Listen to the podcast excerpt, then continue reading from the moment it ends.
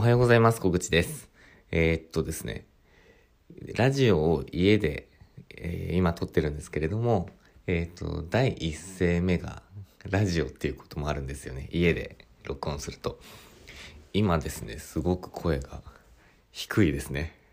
なんだか、えっと、大きい声出せば普通の声なんですけど、ちょっと、え家で小声で喋っていると、えすごくなんか喉の調子が今良くないみたいです。体調はもう万全になったんですが、なんか喉だけちょっと違和感があるんですけど、小声で話すと、それが際立っております。ということで、えー、お聞き苦しくて申し訳ないです。で、今日は何かというと、もうまさに健康の話をしたいと思います。えー、っと、ツイッターとか、あとは、えっと、ヒマラヤでも、このラジオでも、え、お伝えしてたんですけど、ちょっと体調崩しましたっていう話をしました。えっ、と、先週末ですかね、土曜日の夜、えっ、と、熱がちょっと38.9度、39度ぐらいまで、えっ、と、上がってしまいまして、で、次の日の朝にはもう熱は下がっていて、えっ、と、普通に動ける状態だったんですけど、一応なんか、安静に、日曜日は安静にしてました。こんなに寝たの久しぶりというぐらい、えっ、と、爆睡をしまして。で、えー、もう昨日から、まあ、月曜日ですね。月曜日からは普通に活動してるんですけど、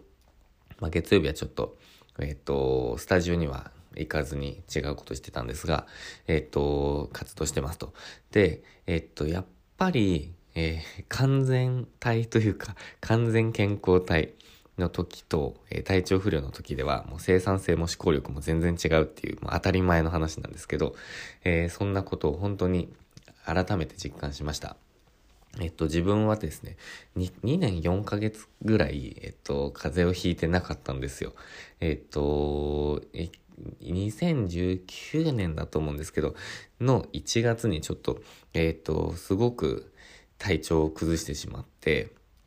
で、その時から、えっと、もう、ちょっと風邪ひかない体にしようと思って、えっと、決意してたので、なので、まあ、はっきり覚えてるんですけど、えっと、その時から、えっと、いろいろ健康には気を使ってきました。で、まあ、健康法みたいな話は、ツイッターでもなんか、アップしたんですけど、なんかこう、水のシャワーするとか、あの、いろいろやってたんですが、まあ、まあ、それもあってだと思うんですけど、結構健康に生きてきました。でも今回は、あの、息子が保育園から風邪を持ってきたみたいで、えー、っとですね、しかも子供の風は強力だみたいにみんななんか言うじゃないですか。なのでなんか、まあ本当にそうなんだって思っちゃったんですけど、えっと、まあそういう状態でした。でも、えっと、もう本当に実感したのは、えっと、健康であることのありがたさですよね。えっと、一日でもですね、こういう状態があると、えー、すごく、仕事上もですね、すごくあの、進みが悪くなっちゃう。っていうふうにあの実感しました。なのでもう本当に日々の健康維持こそが、えっ、ー、と仕事の、えっ、ー、ともう肝であると、えー、思いましたね。なので、やっぱり健康状態を維持するために、えー、何ができるか、自分には何がフィットしているのかっていうのを、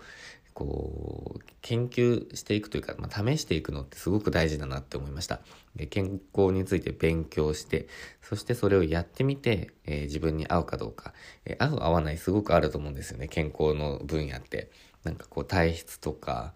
えー、まあ、筋肉量とか、まあ、生活スタイルとか、いろいろあると思うんですよ。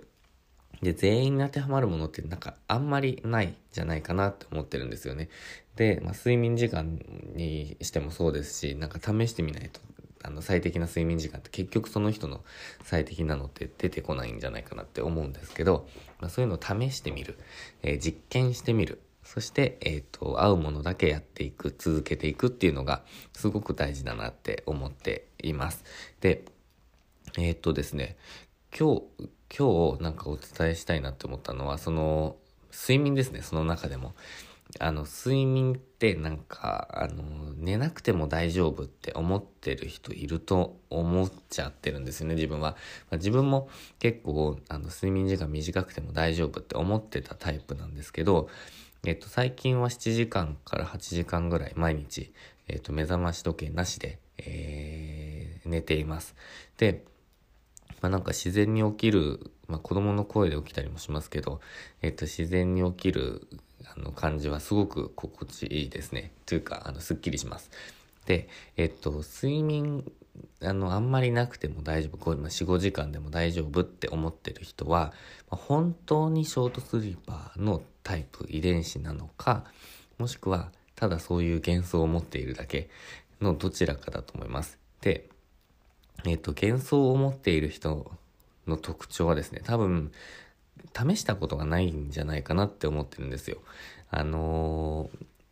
ー、すごくすっきりした状態と、そうでない、まあ、いつもの状態ですよね。あんまり寝てない状態の、えっと、比較ができてないので、なんかその、自分は大丈夫って思ってるんですよ。で、その状態で、えっと、仕事をしてて、それがも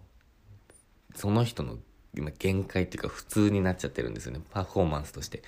なので、えっと、比べることがないので、なんか知ることもない。